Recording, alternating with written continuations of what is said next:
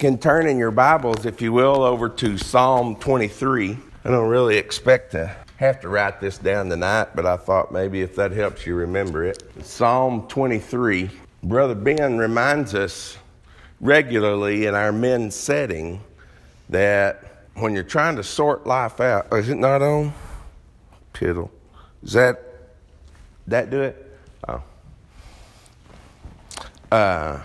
Brother Ben reminds us on a regular basis that Psalm 23 covers a lot of country in Scripture. The thing about Psalm 23, like the rest of everything God gave under that covenant that he gave with Moses, David's the author of this, by the way. Guess what Psalm 23 is? It's a shadow. It's a shadow. The principle is ours because it's written to give God's covenant-related children. It's written by one of God's covenant-related children. And it puts a picture. You know, I try to take whatever I was talking about Sunday morning, and I try to pull you up Old Testament scripture that says what I said on Sunday morning. Well, that's what Psalm 23 does. I think it's amazing. It's an amazing thing to me that God writes poetry. That's what he did. He's real good at it. And he paints this picture. He paints this picture for tribal people who understand sheep and shepherding. They understand that. And David says, "The Lord is my shepherd. I shall not want. He maketh me to lie down in green pastures. He leadeth me beside still waters. He restores my soul." Again and again, he restoreth my soul. That means it's present perfect tense in English. He leadeth me in the paths of righteousness for his name's sake. We read this morning, the Spirit of God, those who are sons of God are led by the Spirit of God. He leads me in paths of righteousness for his name's sake. Yea, though I walk through the valley in the shadow of death. I mean, does that describe this life? Yeah, it describes a lot of this life. I think it describes this life, period. But I think it describes those dark, deep times in this life, especially that we walk through. Sometimes those shadows, that's the epitome of danger. Yea, though I walk through the valley in the shadow of death, I will fear no evil. For you did not receive a spirit that makes you a slave again to fear, Romans 8:15. But we receive the spirit of sonship. Paul would write Timothy and say, we receive the spirit of power, love, and self-discipline. Don't be ashamed of the gospel. Why? Because it brought you into this relationship with God, and it sustains you there. And how part of the way he sustains you there is the reason why he gave you his spirit, to sustain you there. The spirit of power, love, and self-discipline. Doesn't have anything to do with miracles, brother and sister. Anything to do with me speaking in a language I never studied. I don't need to do that. I'm struggling. I got the Bible on a 5th grade level. I try to get it just as simple as I can. I'm struggling with that. And it's everyday English. I don't have to speak languages. I don't have to. The scripture is proven. I don't need to do a miracle to prove that this is God's word. This is either God's word or it's not, and it is too. I don't need to do anything to prove that. We're beyond that. This is proven. This is witnessed. This is God's word. I will fear no evil, for you are with me. Your rod and your staff, they comfort me. You prepare a table before me in the presence of my enemies. Is that victory? Yeah. Yeah. That's a victory that puts your enemies in their place. That's what that is. You anoint my head with oil. That is belonging and that is purpose. Prophets, priests, and kings are all anointed with oil under this covenant. You know why? They belong to God. Their purpose. They reign they preach, they teach in accordance with God's purpose. Their purpose is God's purpose.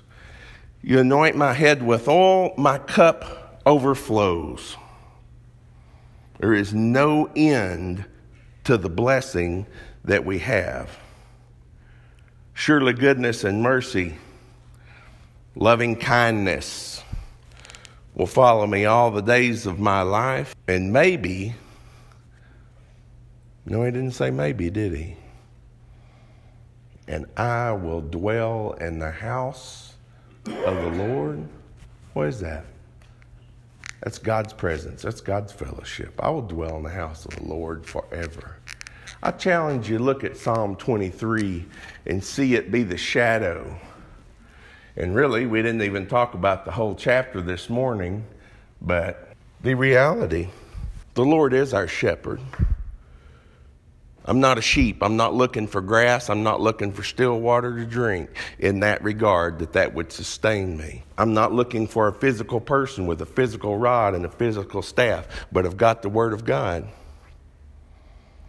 The staff takes care of the enemies, defeats the enemies of the sheep. Also use it to keep the sheep in line. When sheep be sheep, they're born trying to die and continuously doing something stupid. That's what he's calling a sheep in this figure. And as we were talking about, but I will fear no evil. I don't know if you caught that. You did not receive a spirit that makes you a slave again to fear. When it was just you out here, when it was just you, I don't even know how to draw that. When it was just you and the law of God, you're stupid if you're not afraid. Why? Because every transgression receives its just penalty. For all of this to happen, for the Lord to be my shepherd, that's the whole point of all that. He took away, and that's a bad term for our illustration. I know I'm using scripture, but we're still illustrating a point. Let's just use what Paul said, the law of sin and death. When you sin, you die. The wages of sin is death. There's a law that says that. It's God's law. Not man's law, it's God's law. When you sin, you die. That's the first half of Romans 6:23. But that's not the whole verse, is it? For the wages of sin is death. But God's got a law of liberty. God's got the law of the Spirit of life that He has brought you to and saved you through and washed you clean and destroyed sin and removed death. And now you have freedom. You have freedom over here, just like these sheep have freedom in Psalm 23. This just paints a practical picture. And here is the spiritual reality. This in principle, this is our life in Christ. In very specific spiritual reality, this is our life in Christ. One of these days we're going to study Romans. You're going to figure out Paul's a lawyer and he's inspired by the Holy Spirit, and this Holy Spirit doesn't make him think. He's a lawyer. And this lawyer talk, and he's laid out these principles in order.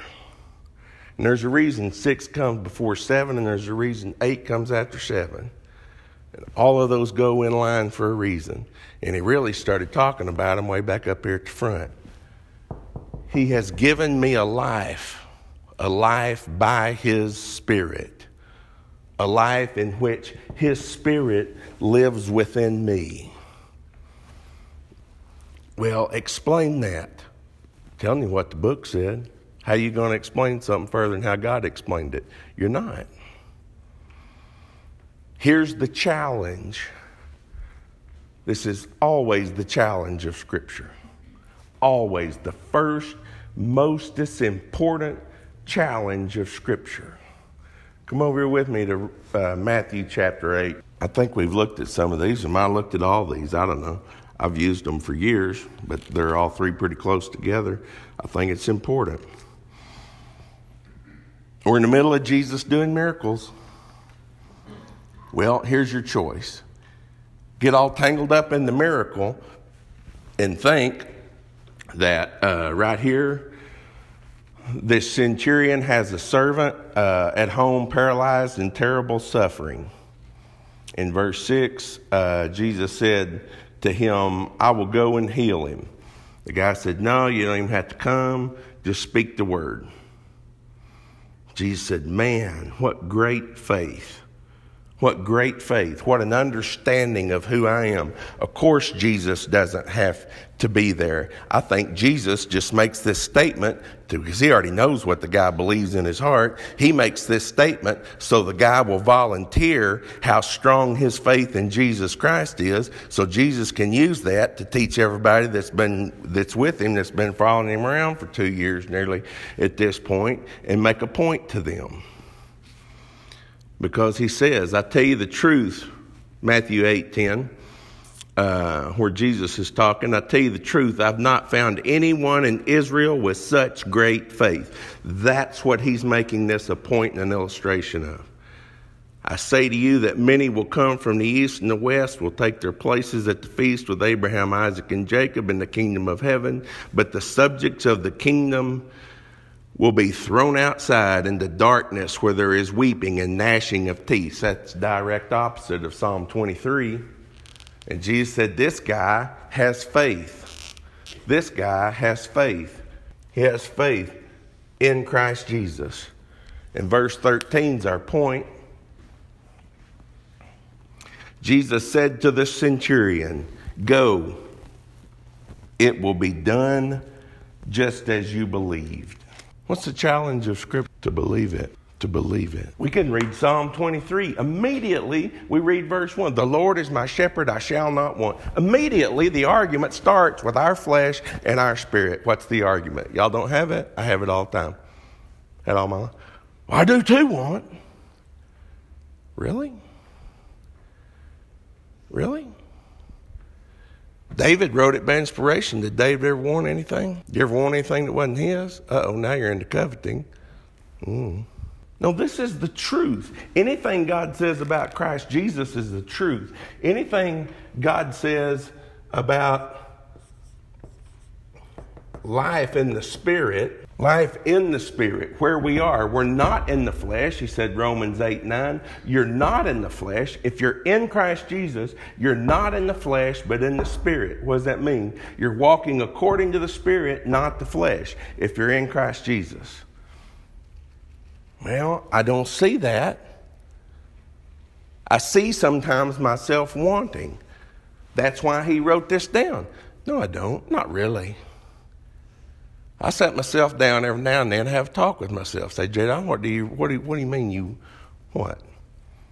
No. My life is not dictated by my wants. Why? The Lord's my shepherd, not my wants. My wants are not my shepherd. Honestly, sincerely, are your wants your shepherd? Or do you just get tangled up in them sometimes? We all make mistakes. You all get tangled up. We all make mistakes. We all forget. We all sin. We all follow our desires in any given moment. I'm sorry for that. It costs me greatly every time I do in some regard, but not really and truly. Really and truly, the Lord's my shepherd. When he says something, I'm after it. I want what he said. I want to do what he said. That's the truth. The truth is, he sets me up. He leads me. That's what a shepherd does. The sheep in this psalm, they're not afraid. Well, because they're such good sheep, it has no. You don't want to be a sheep. The sheep's the dumb thing. That's always there. I got friends all my life, and all they've done is raise sheep, and sheep are born trying to die. They die for no reason. Not these sheep. Why? Because of the shepherd. Who gets the glory? Who gets the glory here? The sheep or the shepherd? the shepherd is glorified. The shepherd is glorified for the provision that he makes for the sheep, for the protection that he gives the sheep, for the purpose that he gives the sheep, for the confidence and the courage that he gives the sheep. The same thing, if that is true in the illustration and the painting, then how much more so in the reality? Who is glorified because of this? Christ Jesus, who died. That's who's glorified. That's who's glorified. When you got people claiming that they're doing stuff by the Holy Spirit and all their stuff and all they're bringing, well, if you was as spiritual as I am, you'd be doing all this. What on earth has that got to do with Christ Jesus? Nothing. What's it got to do with them? They're trying to elevate themselves and their spirituality. So they speak in these stained glass languages that nobody understands. And There's nothing that promotes humility more than the Spirit of God and Christ Jesus who died for us. When you hear the message, when we hear the message, Jesus said over and over, let him who has ears, let him hear. These three times in the book of Matthew, 8:13, 9:29, 15:22, maybe 28 in chapter 15. Be it unto you according to your faith. As you believe, so be it done. What's the element here that Matthew's underlining? Believe it. Believe it. Jesus didn't come to earth to heal people's servants. Why is he healing people's servants? Because he came to earth to do the purpose of God, which was offer himself by the eternal Spirit, Hebrews would say, offer himself as a sacrifice to God, which would cleanse God's children, offer them all the protection and the sustenance and the direction and the leadership that they could need. He gave himself to do that. What does he ask me to do with the cross? My daughter's sick, my son's sick, my dog died, my cow died. How about your sins are going to condemn you to hell? That's a lot worse than that. And Jesus said, everything I've done's proved who I am. This guy believed him. And then there's a woman who believes him. This life, God is not going to force this life upon even people he's given it to. He's not. He tells us about it. And says, I always tell you the truth. And if you'll believe it, you'll get to see it. That glorifies our shepherd, brothers and sisters. Not us. Not us. Not us. Our courage and confidence does not glorify us. If our courage and confidence come from him. I don't understand how God does all that he does in us through the Spirit he's given us. I don't understand how the Spirit testifies with my spirit, but I believe it. I'm giving myself to believe it. The worst thing you could do is disregard it. What we need to give ourselves to doing is believing it. If we would believe it, I've done this with the entire book of Romans, but with this thought right here specifically. And I've spent years trying to understand it, because the better I can understand it, every time I read it, I acknowledge again it's true, whether I understand it or not. And maybe I'm mixed up about all this. That's why you've got the book. Read it and sort it out. You just better make the puzzle pieces fit. And I don't have any agenda other than to promote what God said. And this is what God has said. He paid the price so I could be his child, not just his sheep. You could illustrate it both ways. He paid the price so I could be his child. And he has given me of his Spirit so that the fear of any evil in my life doesn't exist. There's a list of things I fear. It's really not things, is it? God's the one we fear. And that's not afraid, that's reverence. That's no way do I want to face God on my own. All of this is an explanation that I don't. In Him. Now, He's got the power to do that, but we got to believe it to get in on it. Really, the whole chapter, as I said in Romans 8, is just the reality of this. If God is for us, who could be against us? Who can oppose these sheep? Successfully? If God is for us, who could be against us? He who did not spare His own Son, but freely gave Him up for us all so He could have this relationship with Him. He died right here to give God this relationship, to give God the right to have the relationship with us He has today. He died right here, the righteous for the unrighteous, 1 Peter 3:18, to bring us to God. And the first challenge of that always is to believe it. I already believe it. Good. Believe is a continuing, it's a present, it's a present action that is continuing from now on. We don't give up our belief. Well, Jadon, people do. Have you ever known anybody that could articulate every bit of this and they quit? I haven't. I've known people who were baptized in a Church of Christ building, came to worship 2 or 3 times a week. Some of them religiously. Sometime or other, they just quit. Why? Well, something scared them. What happened to fear? They were just overcome with reverence for God and quit coming to church and they quit their faith. No. Fear that what? God keeps His promises, that God paid the price, that God can't love us more than He does, that God lives within us for a purpose. Fear of their own sin. I will fear no evil. I don't care if it's yours, mine, or ours. I ain't afraid of it. Why? He paid the price, so I don't have to. He paid the price so God could rid me of it.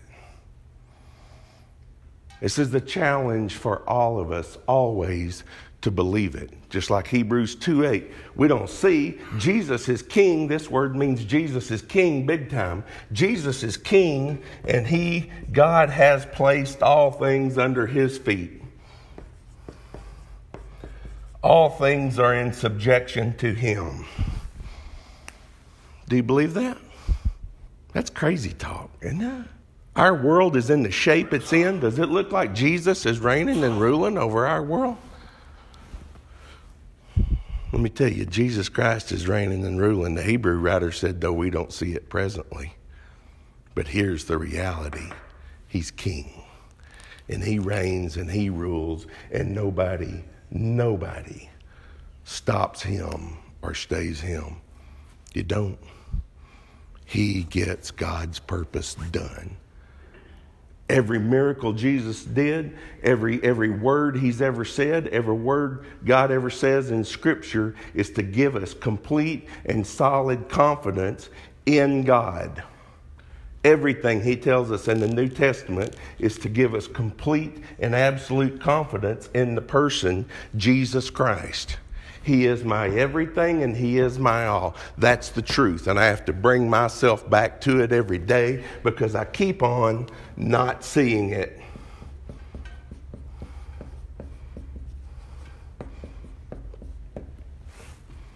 I keep on not seeing it in my life, in your life, in somebody else's life. So I have to come back to the truth and the reality that tells me here it is. This is what it is. This is what it is. I'm free. I'm free. He's given me freedom. He's given me protection. He's given me provision. So, I can't wear this out, but I don't want to wear y'all out. So let's pray. Almighty God and Father in heaven, we love you, Father, for who you are. You are amazing and awesome. You are the creator of all things, and you give life and breath and everything else to all men. And you give, Father, to your children your spirit, the spirit of adoption, to prove and mark and encourage our understanding of our adoption. And Jesus paid the price so you could call us your children. It is that love that was demonstrated at the cross that you have so lavished upon us, Father, that we would be called your children, and that is exactly what we are now. And there will come a day, Father, when we see Jesus, when we see all things under his feet, when we see sin not exist in any form or fashion ever again. And that will be, Father, the day he comes back. And on that day, faith will be removed and will receive its reward. In the meantime, you tell us the truth that Jesus conquered sin, he conquered death, and he conquered the grave, that he was raised from the dead to immortality, that he lives by your power forever, and that he intercedes for us, his covenant-related brothers and sisters. Thank you, Father, for telling us the truth about these things. Thank you for the courage and the faith that we have, Father, in him. Thank you for telling us the truth about him. Thank you for telling us the truth, Father, about where we stand. Help us to understand, Father, the basis of our belief is what you have said, not what we see. We don't like the sin that pops up in our lives, Father, and we hate it when it pops up in the lives of those we love. And so we ask, Father, in a way that brings you glory, not us. We don't need a button or a cap. We overcame some specific sin. We just want to rid ourselves of it. We don't want to burden ourselves or anybody else with it. Help us by your Spirit to put to death the misdeeds of the body. Help us in our minds, Father. Help us absorb the truth that you are presenting to us here. Whether we understand it or not, Father, help us to believe that the spirit of sonship abides in us, the spirit of adoption. And he does so, Father, to bring life. As always, what he hovered over the waters for in creation is what he hovers in our lives right now for the same purpose, Father, to bring life, not death, to give direction, to give provision, to give comfort. That's why he wrote the book, so it could be your rod and your staff. It could correct us and protect us. Thank you, Father, for living in us, to will and act according to your good purpose. Help us to believe the truth, Father, of the gospel. And help us, Father, to revel in the life that you have afforded us in Christ Jesus. Help us have the faith that's required, the faith in him, not in us, in him. Help us to have the faith in him, Father, that manifests this life to the extent that it impacts other people. It encourages them, it helps them, it blesses them, that it may give us, Father, a platform with them to share the story with them about the one who loves them the most, the one who wants to adopt them as his children. You bless the truth of your word, Father. Bless it in our minds and in our hearts and in our lives, in some way that will bring you glory for being the promise-keeping God that you are. We thank you, Father, for what you've given us in this body, in this congregation, your people, our brothers and sisters. As we love and care for each other, Father, in a way that if it was just us, we wouldn't do. But you live in us to do that. Help us be willing to do that, and do that in a way that brings you glory and honor. Bless us, Father. Bless us in any way that will bring your purpose into our lives, will guide us in that purpose, and will sustain us, Father, as your people, your faithful covenant people. We thank you for hearing our prayer, Father. You said you did, and we thank you for answering it according to your will, because you promised to do that too. And it's through Jesus, who bled and died in our behalf and who lives powerfully to intercede for us now. We pray these things. Amen. As we talk about the Holy Spirit, I hope if you don't get any other simplistic verse in all the New Testament about the Spirit, I hope you get Romans 8:26. Paul said, we don't even know how to pray as we ought. Can you imagine that? Him writing nearly half a New Testament, being the world's best missionary, raised the dead, healed the sick, had the gospel revealed to him. And he said, man, my prayer life needs work. He said, we don't know how to pray as we ought. But the Spirit himself intercedes for us with groanings. We can't even express. We come into God's presence in prayer. We can't even express all these things about the valley and the shadow of death that are tearing at us and threatening us and scaring us and besetting us and all these things. And we're just groaning about that. We don't know what to say, let alone what to do. And the Spirit himself is interceding for us in accordance with God's will. I think very simply, brothers and sisters, the Spirit's supposed to encourage us. The truth about the Spirit of God in us is supposed to encourage us. It's supposed to grow our confidence in Jesus Christ, not in ourselves. You got to obey the gospel of Jesus Christ to receive the Spirit of Christ. For you have to become a son of God, a covenant-related child of God. Or don't you know all of us who were baptized into Christ Jesus, we're clothed with him. We're all sons of God through faith in Christ Jesus. For as many as us who were baptized into Christ Jesus have been clothed with Christ. Galatians 3:26 and 27. Galatians 4:6. Because you are sons, because you were immersed into union with him and you were adopted by him. Because he adopted you, he gave you the spirit of adoption, the spirit of sonship that cries out, Abba, Father. That's God's gospel, and that's his plan for your life. If you want to know what God wants you to do, he wants you to obey the gospel and continue to walk in it and believe it. He wants you to live a life that's Spirit-led. That's what he wants. If we can help you have that tonight,